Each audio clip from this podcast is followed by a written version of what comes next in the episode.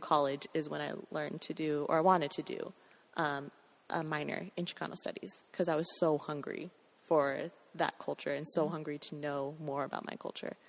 Um, but yeah, my background is so like I look Latina, and everybody comes up to me like I speak Spanish, and I look like I should speak Spanish, but it's very, for a lack of a better term, whitened.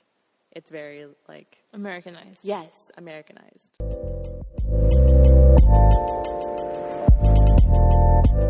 And that's why I identify as Mexican American. So you identify as Mexican American. So, what does it mean For to me, be Mexican American? For me, it means that duality of the love and like pride of being Mexican from my parents' side, and then me being born, me Brenda being born in the U.S.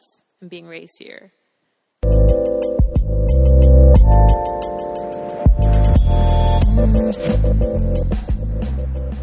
Ellas is co hosted by Brenda DeShazer and me, Brenda Hernandez. Thanks to our editor and producer, DF DeShazer II. And thank you to Shro, who created our theme song. This is Ellas. Cool.